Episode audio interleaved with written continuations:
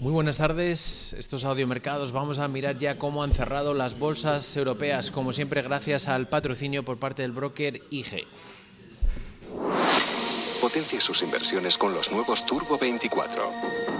El primer turbo cotizado 24 horas de lunes a viernes creado por IG. Elija su apalancamiento, gestione su riesgo y opere sin comisiones. Todo en las premiadas apps y plataforma de IG. Opere Turbo 24 con IG, un proveedor líder del trading online. Busque IG Turbo 24 para saber más. Los Turbo Warrants son instrumentos financieros complejos y su capital está en riesgo. Puede sufrir pérdidas rápidamente. Bueno, unas bolsas europeas que han prolongado el rally iniciado ayer en la renta variable global gracias a que el avance del coronavirus parece que está empezando a aflojar. En cuanto al menos a la cifra de afectados se refiere además eh, que los inversores siguen manteniendo la expectativa de que a pesar de este nuevo foco de incertidumbre, el crecimiento económico global va a rebotar este año, como venían anticipando la mayor parte de analistas y eh, con los bancos centrales van a mantener también al menos parte de sus estímulos monetarios que han venido dando soporte a los mercados financieros. Así lo ha asegurado Christine Lagarde, insistiendo desde Estrasburgo en que el crecimiento económico se ha frenado en la zona euro y que el Consejo de Gobierno está determinado a responder para seguir dando soporte a la economía y una inflación que se mantiene débil a, a bastante distancia por debajo del objetivo del 2%. También ha cumplido con las expectativas el presidente de la Reserva Federal Norteamericana, insistiendo en su tono neutral, asegurando que la política monetaria está en los niveles apropiados mientras los datos económicos sigan siendo consistentes con sus previsiones, pero al mismo tiempo ha remarcado que las compras recientes de bonos en los mercados y las operaciones repo han contribuido de forma muy positiva, abriendo la puerta a mantener los estímulos encima de la mesa. Mensaje que ha debilitado al euro, que ha llegado a tocar mínimos de los últimos cuatro meses. De hecho, ha roto por debajo esa zona de 1,09 en su cruce con el dólar norteamericano. Eso sí, tras tocar esos mínimos, empieza, ha empezado a rebotar con bastante fuerza tras tocar esos mínimos del 2000 19. En lo político, el bloque de los 27 Estados miembros endurece su posición justo apenas un par de semanas a que den comienzo las negociaciones comerciales junto al Reino Unido, una vez que se ha hecho efectivo el Brexit, lo que está incrementando la tensión con Downing Street. Según el borrador elaborado por parte de la Unión Europea en Bruselas, el bloque comunitario quiere que el Reino Unido siga alineado con las reglas comunitarias en tres campos claves de las negociaciones, como son en materia de competencia para evitar las tan temidas ayudas de Estado que podrían dar una ventaja significativa a empresas británicas bajo el paraguas del gobierno, en materia de pesca, con algunos países del norte que no quieren reconocer como británicos algunos caladeros que reclamaban y que quieren seguir compartiendo. Y por último, en materia de derechos humanos y seguridad para que ambos gobiernos puedan seguir colaborando en diferentes áreas clave como el control de la inmigración, por ejemplo.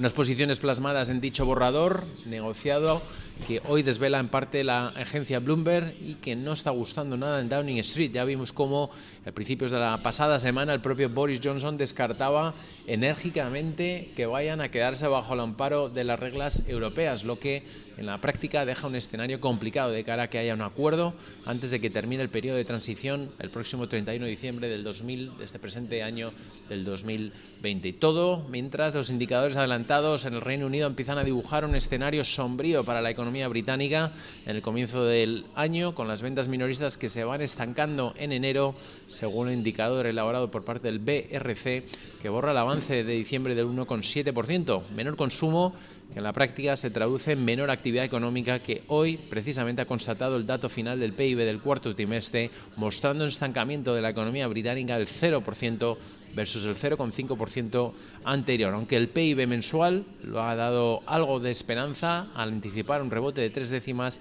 en la actividad del último mes. Con todo ello, las bolsas europeas finalmente han conseguido cerrar con amplias ganancias destacar las ganancias para el DAX de Frankfurt que ha tocado, ha generado un nuevo máximo histórico para el índice germano, cierra con ganancias del 1% en los 13.627 puntos, nuevos máximos históricos para el DAX de Frankfurt al cierre europeo. El CAC 40 a la Plaza de París con ganancias del 0,6% cierran los 6.054 puntos. El Eurostock 50 prácticamente ha rozado las ganancias del 1%, los 3.829 puntos. El Eurostock 50, como decíamos, cierra finalmente con una ganancia intradiaria de 36 puntos. La plaza de Londres, el FTSE 100 roza al cierre los 7.500 puntos, con ganancias de un 0,7%. Milán se apunta también otro 0,7%, cierran los 24.688 puntos. Por último, aquí en Madrid, por fin el IBEX consigue y consolida además ese rebote desde la semana pasada, sube cerca un 0,7% y empieza a asomarse hacia los 9.900 puntos. Ha cerrado en concreto el IBEX 35 los 9.882 puntos. En el plano empresarial, sin duda hoy de, nuevo protagonista los resultados empresariales, pero también hemos conocido y hemos visto cómo el sector de las telecomunicaciones, el caso de Deutsche, eh, Telekom, que ha cotizado hoy claramente al alza, gracias eh, principalmente a la resolución favorable a la, a la, fusión de su filial norteamericana de T-Mobile con Sprint. La empresa alemana ha llegado hoy a despuntar en el DAX, ha llegado a subir por encima del 4%. Finalmente ha cerrado con ganancias del 3,7%, cerrando los 15,42 euros por cada acción. La publicación también, en este caso de resultados, pasa factura a la cotización del fabricante francés de neumáticos Michelin. Eh, hemos visto finalmente cómo ha cerrado con caídas del 3% y además eh, otra, otra empresa del sector eh, automovilístico, la alemana Daimler, que ha resistido a las presiones derivadas de su tercer profit warning y del anuncio de un recorte en el dividendo. Daimler ha recortado un 67% de su beneficio en el 2019, ha anunciado recortes de plantilla, cerrado el ejercicio, como decíamos, con un beneficio neto en los 2.377 millones de euros, eh, lo que supone, lo que representa esa caída del 67% si lo comparamos con los 7.249 millones del año anterior.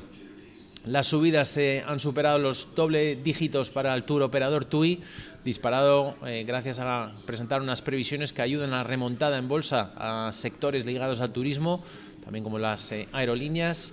Hemos visto cómo, eh, a pesar de haber presentado eh, unos ingresos por debajo de lo esperado, 3.850 millones versus los 4.460 y un EBIT, eh, en, un EBIT negativo, sin duda ha sido lo más destacado, ha sido esas previsiones que le están ayudando a remontar en bolsa. También hemos conocido hoy los resultados de Air Liquid, que ha decepcionado, ingresos en 21.920 millones versus los 22.100 esperados, ingresos operativos 3.790 versus los 3.700 170 esperados y eso sí, han propuesto un dividendo por acción de 2,70 euros, con 70, lo que supone un incremento del 12% versus la, eh, la remuneración anterior que mantenían. Si están accediendo a este podcast con el cierre de los mercados, les damos las gracias un día más. Por nuestra parte, seguimos en directo con una sesión sin duda marcada por las múltiples comparecencias de miembros de bancos centrales Ahora mismo sigue hablando en directo desde Washington, desde el Capitolio, el gobernador, el presidente de la Reserva Federal Norteamericana,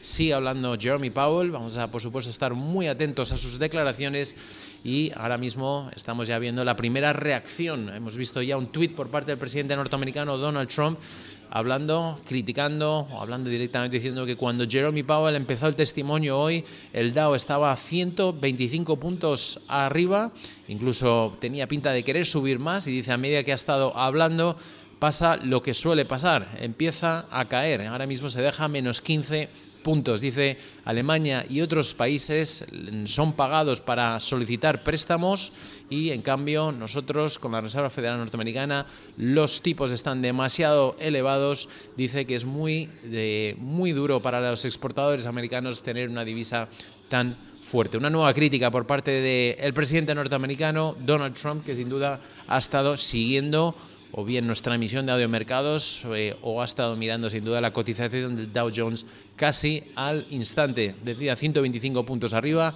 y después menos 15 puntos abajo, relatando la cotización del Dow Jones casi casi en directo. Muy buenas tardes, estos audiomercados. Vamos a mirar ya cómo han cerrado las bolsas europeas, como siempre gracias al patrocinio por parte del broker IG. Potencia sus inversiones con los nuevos Turbo 24. El primer turbo cotizado 24 horas de lunes a viernes creado por IG. Elija su apalancamiento, gestione su riesgo y opere sin comisiones. Todo en las premiadas apps y plataforma de IG. Opere Turbo 24 con IG, un proveedor líder del trading online. Busque IG Turbo 24 para saber más. Los Turbo Warrants son instrumentos financieros complejos y su capital está en riesgo. Puede sufrir pérdidas rápidamente.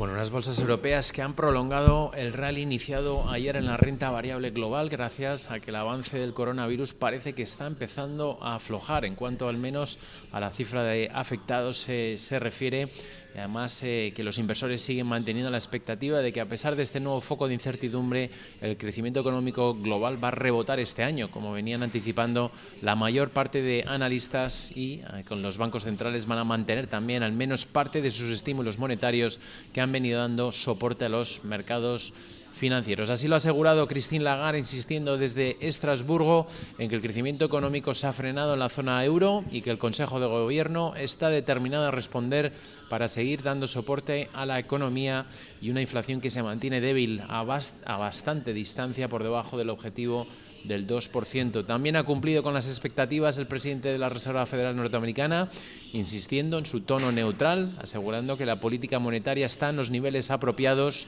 mientras los datos económicos sigan siendo consistentes con sus previsiones, pero al mismo tiempo ha remarcado que las compras recientes de bonos en los mercados y las operaciones repo han contribuido de forma muy positiva, abriendo la puerta a mantener los estímulos encima de la mesa. Mensaje que ha debilitado al euro, que ha llegado a tocar mínimos de los últimos cuatro meses. De hecho, ha roto por debajo esa zona de 1,09 en su cruce con el dólar norteamericano. Eso sí, tras tocar esos mínimos, empieza, ha empezado a rebotar con bastante fuerza tras tocar esos mínimos del 2000 19. En lo político, el bloque de los 27 Estados miembros endurece su posición justo apenas un par de semanas a que den comienzo las negociaciones comerciales junto al Reino Unido, una vez que se ha hecho efectivo el Brexit, lo que está incrementando la tensión con Downing Street. Según el borrador elaborado por parte de la Unión Europea en Bruselas, el bloque comunitario quiere que el Reino Unido siga alineado con las reglas comunitarias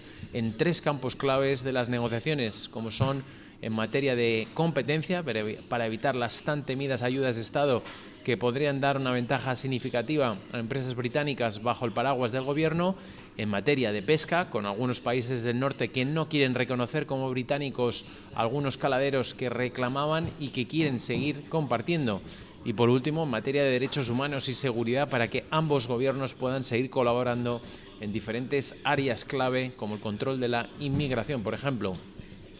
Unas posiciones plasmadas en dicho borrador negociado que hoy desvela en parte la agencia Bloomberg y que no está gustando nada en Downing Street. Ya vimos cómo a principios de la pasada semana el propio Boris Johnson descartaba enérgicamente que vayan a quedarse bajo el amparo de las reglas europeas, lo que en la práctica deja un escenario complicado de cara a que haya un acuerdo antes de que termine el periodo de transición el próximo 31 de diciembre del 2000, de este presente año del 2020. Y todo mientras los indicadores adelantados en el Reino Unido empiezan a dibujar un escenario sombrío para la economía británica en el comienzo del año, con las ventas minoristas que se van estancando en enero, según el indicador elaborado por parte del BRC, que borra el avance de diciembre del 1,7%. Menor consumo que en la práctica se traduce en menor actividad económica que hoy precisamente ha constatado el dato final del PIB del cuarto trimestre, mostrando un estancamiento de la economía británica del 0% versus el 0,5% anterior, aunque el PIB mensual lo ha dado algo de esperanza al anticipar un rebote de tres décimas en la actividad del último mes. Con todo ello, las bolsas europeas finalmente han conseguido cerrar con amplias ganancias destacar las ganancias para el DAX de Frankfurt que ha tocado, ha generado un nuevo máximo histórico para el índice germano, cierra con ganancias del 1% en los 13.627 puntos, nuevos máximos históricos para el DAX de Frankfurt al cierre europeo. El CAC 40 a la Plaza de París con ganancias del 0,6% cierran los 6.054 puntos. El Eurostock 50 prácticamente ha rozado las ganancias del 1%, los 3.829 puntos. El Eurostock 50, como decíamos, cierra finalmente con una ganancia intradiaria de 36 puntos. La Plaza de Londres, el FTSE 100 roza al cierre los 7.500 puntos, con ganancias de un 0,7%. Milán se apunta también otro 0,7%, cierran los 24.688 puntos. Por último, aquí en Madrid, por fin el IBEX consigue y consolida además ese rebote desde la semana pasada, sube cerca un 0,7% y empieza a asomarse hacia los 9.900 puntos. Ha cerrado en concreto el IBEX 35 los 9.882 puntos. En el plano empresarial, Sin duda, hoy de, nuevo protagonista los resultados empresariales, pero también hemos conocido y hemos visto cómo el sector de las telecomunicaciones, el caso de Deutsche, eh, Telekom, que ha cotizado hoy claramente al alza, gracias eh, principalmente a la resolución favorable a la, fusión de su filial norteamericana de T-Mobile con Sprint. La empresa alemana ha llegado hoy a despuntar en el DAX, ha llegado a subir por encima del 4%. Finalmente ha cerrado con ganancias del 3,7%, cerrando los 15,42 euros por cada acción. La publicación también, en este caso de resultados, pasa factura a la cotización del fabricante francés de neumáticos Michelin. Eh, hemos visto finalmente cómo ha cerrado con caídas del 3% y además eh, otra, otra empresa del sector eh, automovilístico, la alemana Daimler, que ha resistido a las presiones derivadas de su tercer profit warning y del anuncio de un recorte en el dividendo. Daimler ha recortado un 67% de su beneficio en el 2019, ha anunciado recortes de plantilla, cerrado el ejercicio, como decíamos, con un beneficio neto en los 2.377 millones de euros, eh, lo que supone, lo que representa esa caída del 67% si lo comparamos con los 7.249 millones del año anterior. Las subidas se han superado los doble dígitos para el tour operador TUI, disparado eh, gracias a presentar unas previsiones que ayudan a la remontada en bolsa a sectores ligados al turismo, también como las eh, aerolíneas. Hemos visto cómo, eh, a pesar de haber presentado eh, unos ingresos por debajo de lo esperado, 3.850 millones versus los 4.460 y un EBIT, en, un EBIT negativo, sin duda ha sido lo más destacado, ha sido esas previsiones que le están ayudando a remontar en bolsa. También hemos conocido hoy los resultados de Air Liquid, que ha decepcionado, ingresos en 21.920 millones versus los 22.100 esperados, ingresos operativos 3.790 versus los 3.700 170 esperados y eso sí, han propuesto un dividendo por acción de 2,70 euros, con 70, lo que supone un incremento del 12% versus la, eh, la remuneración anterior que mantenían. Si están accediendo a este podcast con el cierre de los mercados, les damos las gracias un día más. Por nuestra parte, seguimos en directo con una sesión sin duda marcada por las múltiples comparecencias de miembros de bancos centrales. Ahora mismo sigue hablando en directo desde Washington, desde el Capitolio, el gobernador, el presidente de la Reserva Federal Norteamericana.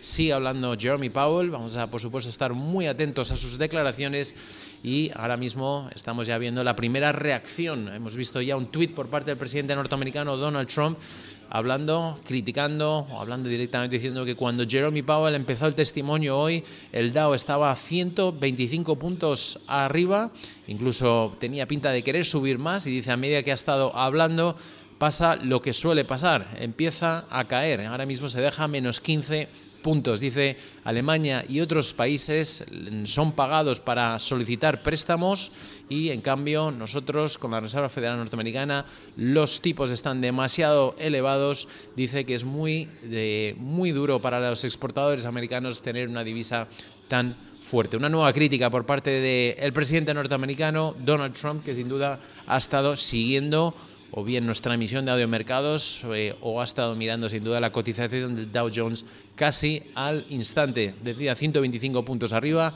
y después menos 15 puntos abajo, relatando la cotización del Dow Jones casi casi en directo.